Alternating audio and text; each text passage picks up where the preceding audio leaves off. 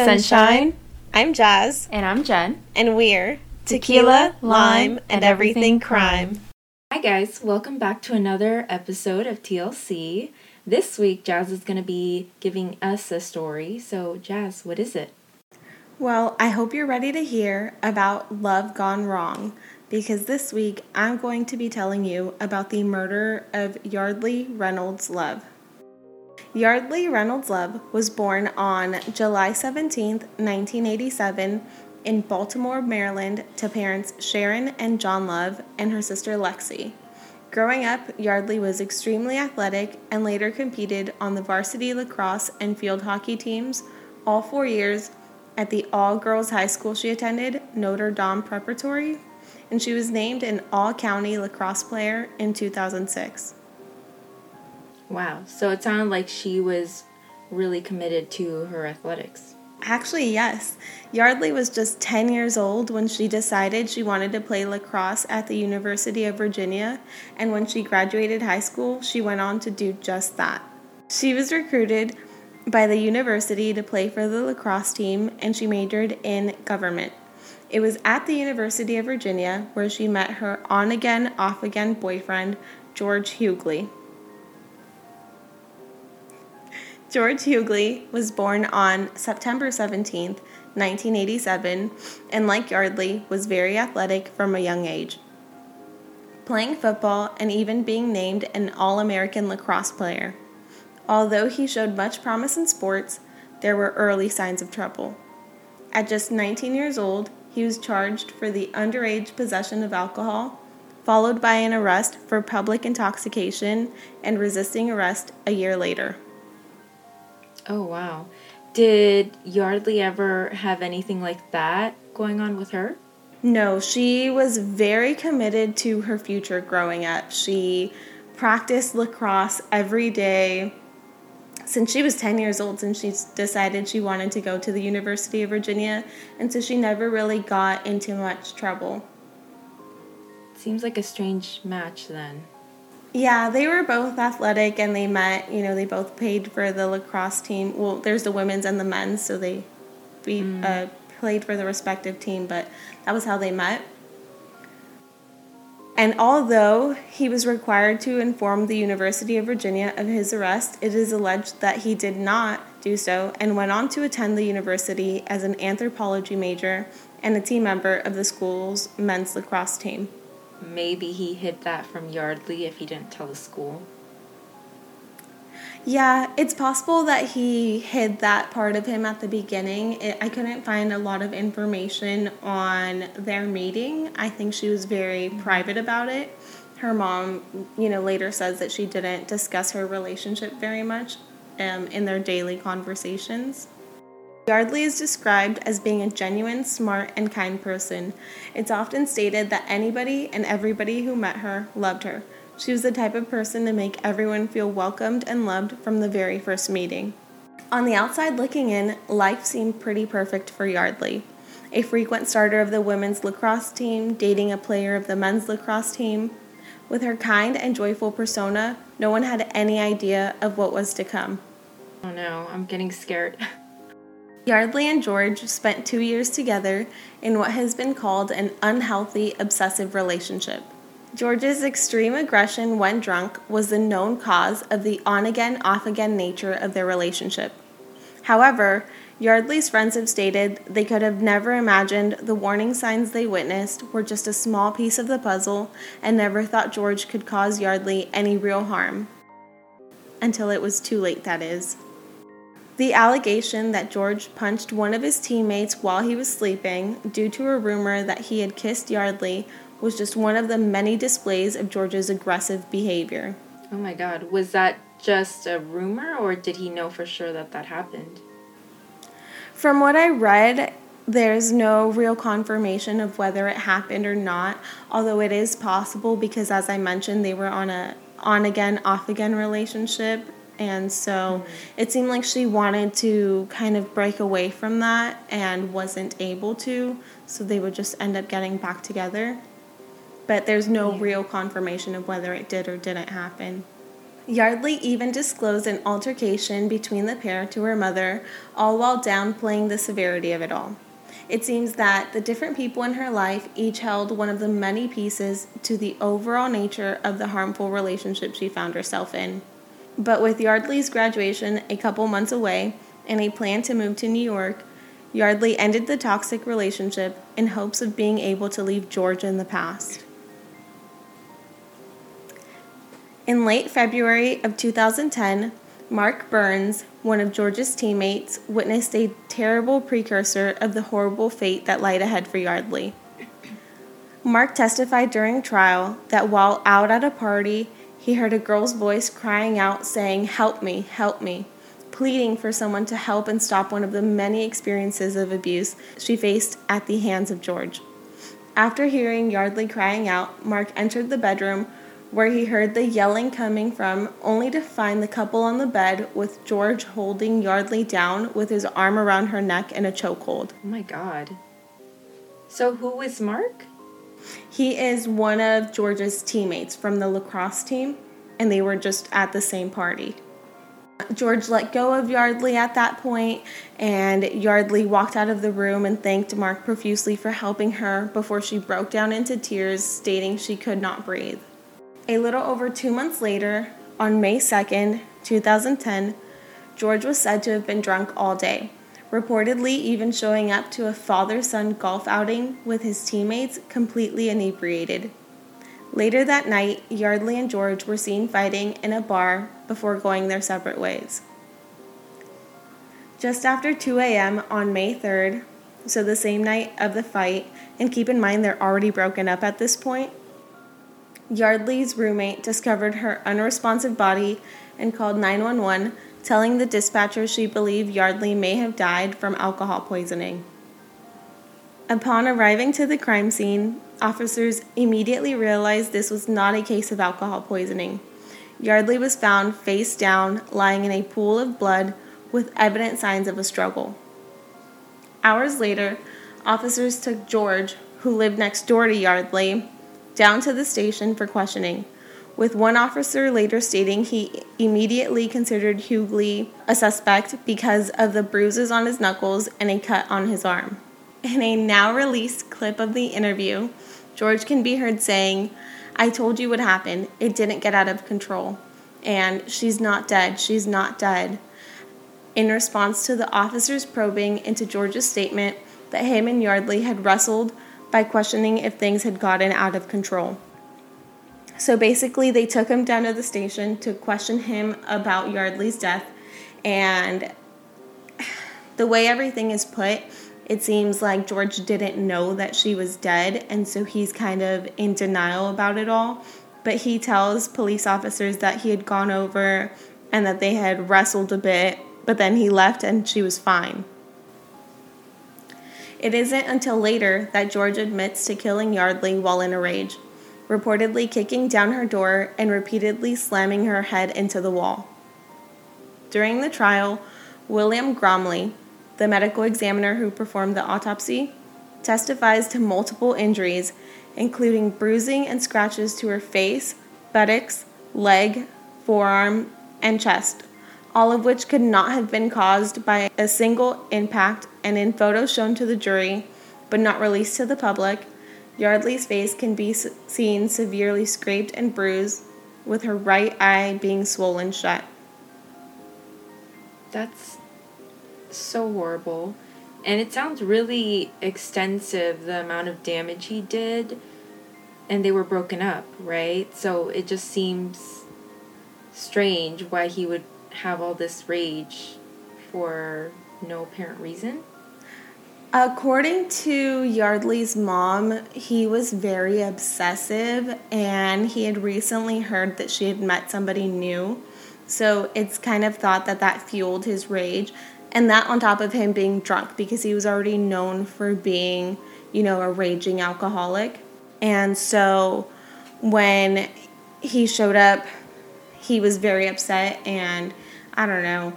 I don't know the specifics of it, but he was very angry with her and that's what you can see in in the autopsy report and in the photos that were shown. which, you know, completely goes against what he said because the way he put it was they were just wrestling. So essentially, it was kind of like a blind, jealous rage. From what her family and friends have said, that's what it sounds like. During the trial, neuropathologist Christine Fuller testified that the contusions found on Yeardley's brain were a cause of blunt force trauma, which could have happened from a fall, but it would have had to have been from a considerable height. Also, during the trial, angry messages and emails between the two were released to the jury, with one email from George to Yeardley stating, I should have killed you. That's awful. Do you know what he was referring to, or was it just one of the fights that they had? It was one of the many messages he would send her. There were reports that he would send her like 20 plus messages in like an hour time frame and she just was trying to not reply to him anymore and I think that was kind of fueling his anger. So that was just one of the many. Poor Yeardley. It seems like she was kind of stuck between a rock and a hard place here and that's probably why she didn't tell her family or her friends the full story of what was going on because she probably felt scared or embarrassed or shameful about it. Right, which you know is the case with a lot of abusive relationships. It's usually the person feels too ashamed to bring it up to anybody, but also too stuck to actually leave. And yeah. so it seems like that really was the case with her as well. Yeah, definitely. But despite the horrendous evidence, George's legal defense team stated the murder was not intended but an accident with a tragic outcome, stating that opposed to the prosecution's claims that Yeardley's death was caused by blunt force trauma, it was more likely she had died from suffocation following an adverse reaction to drinking and taking Adderall and Yeardley took Adderall for her ADHD. So they're trying to say that the combination is what could have caused her death. But she had all of these very specific injuries. I mean, did she do that to herself? Is that what they were claiming? It just doesn't make sense. It seems like they were all over the place with it. They were just trying to get a good defense strategy. I think the statement they made that you know it was not intended but it was an accident with a tragic outcome it just sounds to me like they were trying to lessen the charges because they were initially trying to go for murder one which you know is murder with intent or premeditation yeah. um, and so they were it based on everything that they were doing it sounds like their tactic was to try to lessen the charges because all of the evidence clearly pointed to him being responsible. And so I feel like that's all that they really had to work with. Mm, okay. That makes sense. But but following the cases presented by both the prosecutors and the defense team, the jury found George Huguely guilty of second degree murder and he was sentenced to 23 years in prison, which is you know, the murder of somebody without the intent to kill them. Well, that's just ridiculous because, I mean, he sent those emails saying, I should have killed you. It seems like this was obviously something that he was thinking about that should. I don't know. I'm just thinking out loud, and it just doesn't seem right that he didn't get first degree. Right, definitely. And especially because they had, the prosecution had a total of like 50 witnesses, and a lot of them had stories about things that they had witnessed or that Yeardley had told them. And a lot of it was, you know, patterns of abuse. They was there was the instance where his teammate saw him holding her in a chokehold. There was um, whatever altercation she had told her mom about that her mom suggested she report to the police there was uh, reports that the reason she had broken up with him was because he had gotten really drunk and hit her and then claimed the next day that he didn't remember hitting her and that was why she broke up with him so i think there's definitely a, a pattern of abuse there and just a clear a clear path of what he would end up doing. But, you know, luckily he was found guilty. He was sentenced to 23 years and he has served 10 years of that already. He is about 32 years old now. In the aftermath of her death, her mom, Sharon, had tried to sue uh, George for a little over $30 million. And then she later dropped it a couple years later, and there's no real reason stated as to why. She just kind of dropped it quietly. Hmm. Well, I mean, would he have been able to pay that much money? I mean, yeah, so he had a trust that was left to him by his family, and so part of that um, civil claim suit was that he had to disclose how much he had in that trust. And so the that's as much as I read about it was that the judge had uh, required him to, you know, produce those records. But then she ended up dropping it. So I'm not really sure what happened with it. There wasn't too much information. Wow. I have a lot of questions now. I didn't know that was a thing that could happen that you that there was an option that people have to disclose how much they have you know?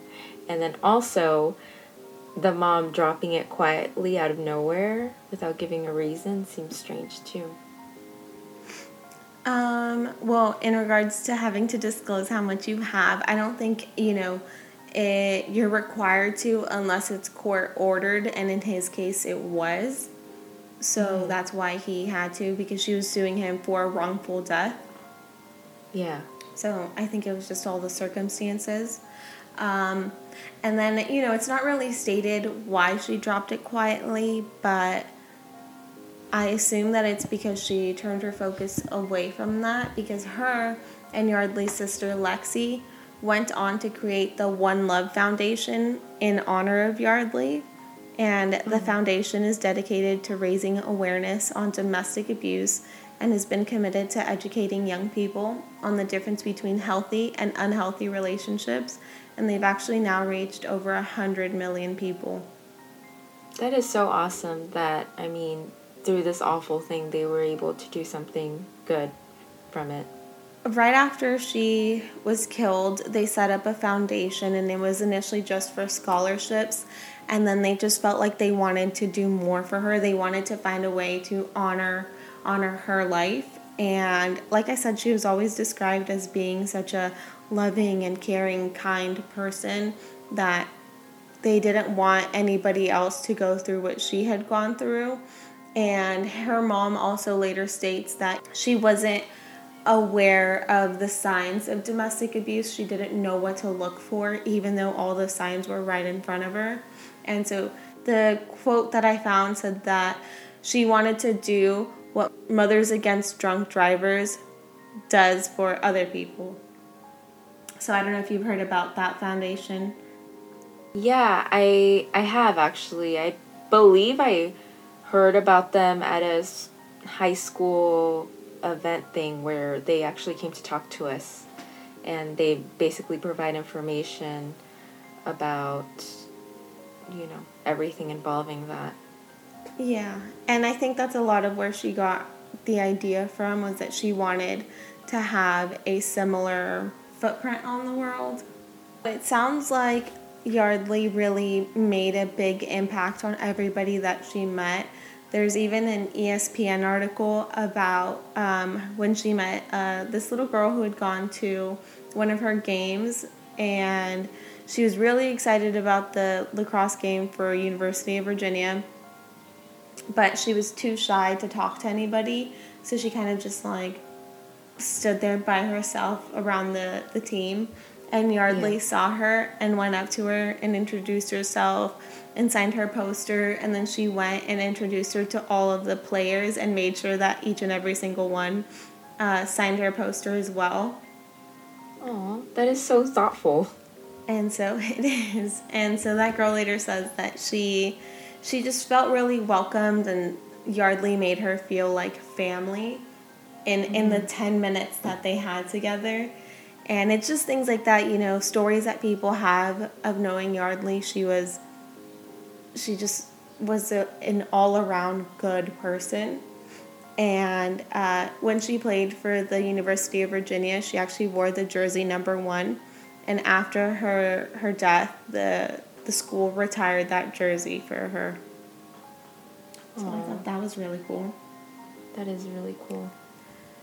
And actually, just this past weekend, the uh, U.S. lacrosse headquarters unveiled a statue of Yeardley in honor of her. That's awesome. When did she die again? Remind me.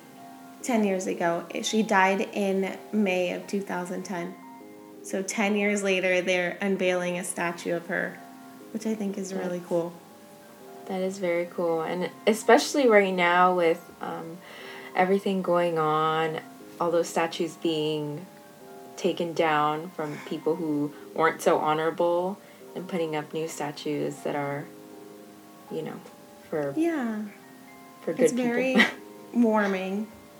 yeah. heartwarming.